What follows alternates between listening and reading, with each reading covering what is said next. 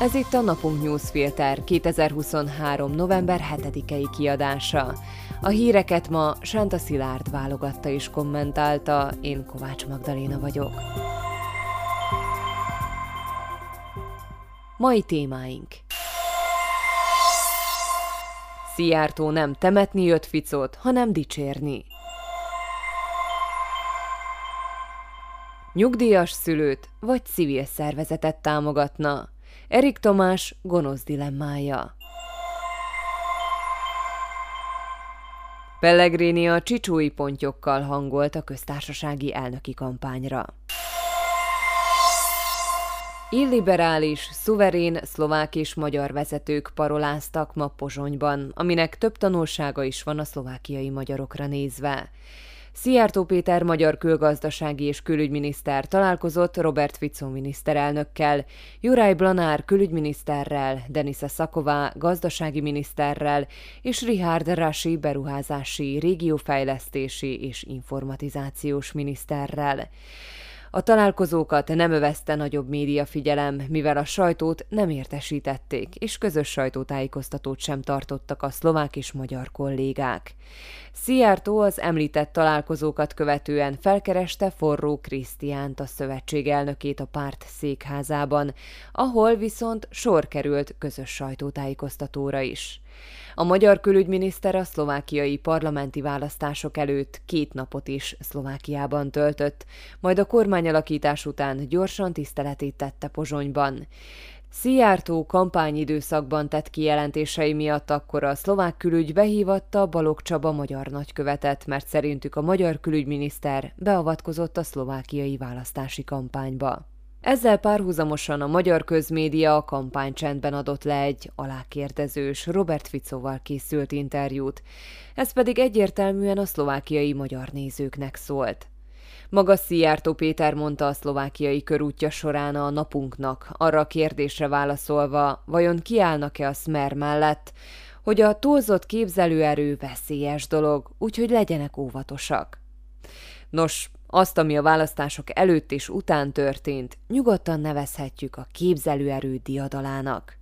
A szövetség székházában a magyar külügyminiszter megismételte és ezzel megerősítette, legitimálta forró Krisztián kifogásait, melyek a parlamenten kívül tartották a pártot, ezek pedig a liberális média és a közvéleménykutatók.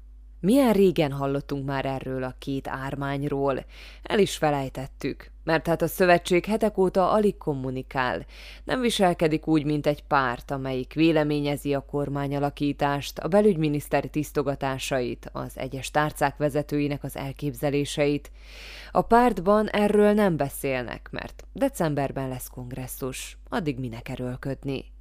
Na de, ami igazán figyelemre méltó volt a mai sajtótájékoztatón, az a végén újságírói kérdésre megválaszolva hangzott el.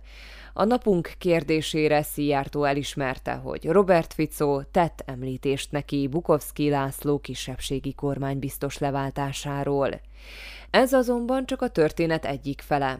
Arról, hogy mi következik, ki lesz a következő ezen a poszton, nincs felhatalmazása beszélni, mondta Szijjártó, és forró felé fordulva megjegyezte, hogy erről talán az urak majd később tájékoztatnak. Tehát nincs a parlamentben szlovákiai magyar párt, és az olyan posztokról, amelyeket szlovákiai magyarok is betölthetnek, a szlovákiai magyarok feje fölött dönthetnek, jobb esetben részt vehetnek döntéshozatalban, de döntőszavuk nem lehet. Másképp mondva, Budapesten lehet lobbizni azért, amit korábban Bukovszkinak még Pozsonyban önálló szlovákiai magyar erő segítségével sikerült elérni. Egy ilyen állapot még kiszolgáltatottabbá és alárendeltebbé teszi a szlovákiai magyarokat. Egy erős, önálló szlovákiai magyar pártnak pedig ettől nagyobb ambíciója kell, hogy legyen. Hallottuk Szijjártótól, hogy a túlzott képzelőerő veszélyes dolog, de ahhoz nem kell nagy képzelőerő, hogy lássuk, mi történik a szemünk előtt. Nem lesz idén teljes összegű 13. nyugdíj, mondta ma Erik Tomás, munka, szociális és családügyi miniszter. A szociális biztosító az előző kormány döntése alapján már megkezdte a rendkívüli 13. nyugdíjak folyósítását, ez az összeg pedig alacsonyabb, mint az átlag nyugdíjé. A teljes összegű nyugdíjat így csak jövőre, 2024-ben kapnák meg az erre jogosultak.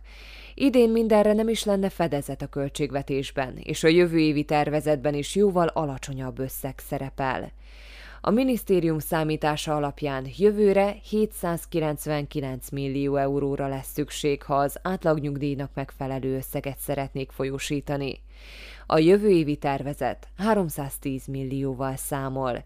További 50 millió euró előteremtése a szociális biztosító feladata. Az igazi gondok a hiányzó 315 millióval vannak. Erik Tomás miniszter ma bejelentette, hogy megszüntetik a szülői nyugdíjbónuszt. A nyugdíjas szülőket a jövedelemadó 2%-ával támogathatják a munkavállaló gyerekek. Arról az adófelajánlásról van szó, amelyet ma civil szervezetek kaphatnak. A változást már a jövő év elejétől beszeretnék vezetni, ezért a parlamenten gyorsított eljárás keretében vernék át.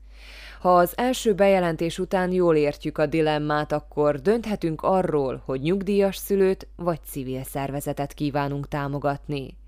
Az, ami első hallásra a nyugdíjasok megsegítésének tűnik, valójában nehezen pótolható forrást von el kulturális, sport és egyéb civil szervezetektől. Az országban körülbelül 15 ezer szervezetet támogattak adófelajánlással. Az új törvénytervezet különösen a kisebb szervezetek működésére jelent veszélyt. Több mint egy hónap telt el a parlamenti választás óta, és lassan ráfordulunk az államfőválasztás kampányára. A kormányalakítás körüli időszakban a lehetséges köztársasági elnök jelöltek önmérsékletet tanúsítottak, de jövő tavasszal államfőt választunk. Ma felpörögtek az események. Peter Pellegrini, a parlament elnöke reggel részt vett a csicsói halastó lehalászásán. Az ott készült videóknak és képeknek nem iszamós ponty, hanem kampányszaguk volt.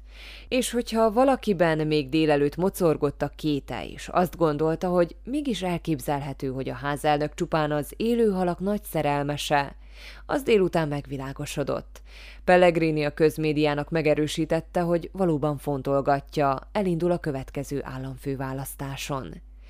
Nem véletlen az időzítés, hiszen Iván Korcsok, korábbi belügyminiszter is ma közölte, hogy összegyűjtötte az induláshoz szükséges támogató aláírásokat.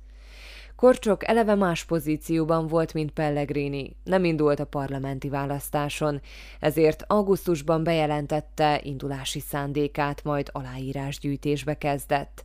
Pellegrini viszont a parlamenti választás eredményétől, az új erőviszonyoktól tette függővé, köztársasági elnöki jelölt lesz-e. Nem csak azt jelentette be ma Korcsok, hogy összegyűjtötte az aláírásokat, hanem azt is, hogy országjáró körútra indul, Csütörtökön Dunaszerdahelyen beszélget a választópolgárokkal. Továbbá egy kisé zavaros fejtegetésbe kezdett arról, hogy egyesek kisajátították a hazafiasság fogalmát, és ő ezt új jelentéssel töltené fel. Ehhez pedig egy beszélgető sorozatot indít, beszéljünk a hazafiasságról címmel. Hát, minden kezdet nehéz, ha Pellegrini hivatalosan is bejelenti, hogy államfőjelölt lesz, házelnöki pozíciójánál fogva előnnyel indul a többi jelöltel szemben. A parlament elnökeként befolyással bír olyan kérdésekben, mint az elnökválasztás időpontja, a jelölési határidő meghatározása, illetve az egyes jelölések felülvizsgálata. Ezek mind nagy előnyt jelentenek. Amennyiben felmerül a gyanú, hogy visszaélt a pozíciójával, lemondásra is kényszeríthetik Pellegrinit. Ivan Korcsok mellett Ján Kubis volt külügyminiszter jelentette be, hogy államfő szeretne lenni, továbbá Stefan Harabin és Ján Drgonyec neve merült feljelöltként. A legutóbbi államfőválasztásra vonatkozó felmérésben, melyet még a parlamenti választás előtt végeztek el, Peter Pellegrini volt a legesélyesebb. Bár ott olyan lehetséges jelöltek neve is szerepelt, mint Robert Ficoé. Ha Pellegrininek sikerül megszerezni a teljes kormánykoalíció támogatását, az esély, hogy az elnöki palotába költözhet, nagyot nő. Hírek egy mondatban. Dusán Keketyit a Pozsonyi repülőtér igazgatóját nevezik ki a jövő héten a turisztikai és sportminiszteri posztra, jelentette be kedden André Danko az SNS elnöke. Danko hozzátette, Keketyi egyelőre tárca nélküli miniszter lesz. Magyarországon is megjelent a fizetős Facebook. Az első magyarországi felhasználók is szembesülhettek kedden a Meta ajánlatával, miszerint havi előfizetési díj fejében reklámmentes lehet a Facebookjuk. Eduard Heger nem indul újra a parlamenten kívüli demokratyi decemberi közgyűlésén a párt elnöki posztjáért, jelentette be keddi sajtótájékoztatóján. Jaroszlav Nagy, a párt alelnöke közölte, nagyon komolyan mérlegeli, hogy megpályázza az elnöki pozíciót. Új kultúrházat épít Csallóközaranyos. A község régi kultúrházát már elbontották, a bontási törmelék eltakarítása után pedig elkezdődik az építkezés. Az új, modern épület várhatóan 2025-re készül el. Ivan Korcsok karrierdiplomata, volt külügyminiszter keddi sajtótájékoztatóján bejelentette, hogy összegyűjtötte a közvetlen elnökválasztáson való induláshoz szükséges 15 ezer aláírást. Az elnökválasztás 2024-ben lesz. A KDH kedden beterjesztette Jubos Blaha parlamenti alelnök leváltására vonatkozó indítványát. Az ellenzék azért kezdeményezi Blaha leváltását, mert parlamenti irodájában leakasztotta a falról Zuzana Csaputová államfő portréját, és Csegevara képét tette a helyére. Továbbá eltávolította az Európai Unió zászlaját, és erről videófelvételt tett közzé. Az SZSZ szerint a rendőrség belső ellenőrzése az új vezetője Branislav Zurian irányításával vendettát hajt végre a testületen belül. A jelenlegi hatalom számára kellemetlen rendőröket üldözik és őrizetbe veszik, jelentette ki Juraj Krupa képviselő. A mai napunk newsfilter híreit válogatta és kommentálta Sánta Szilárd. Én Kovács Magdaléna vagyok, a Viszonthallásra holnap.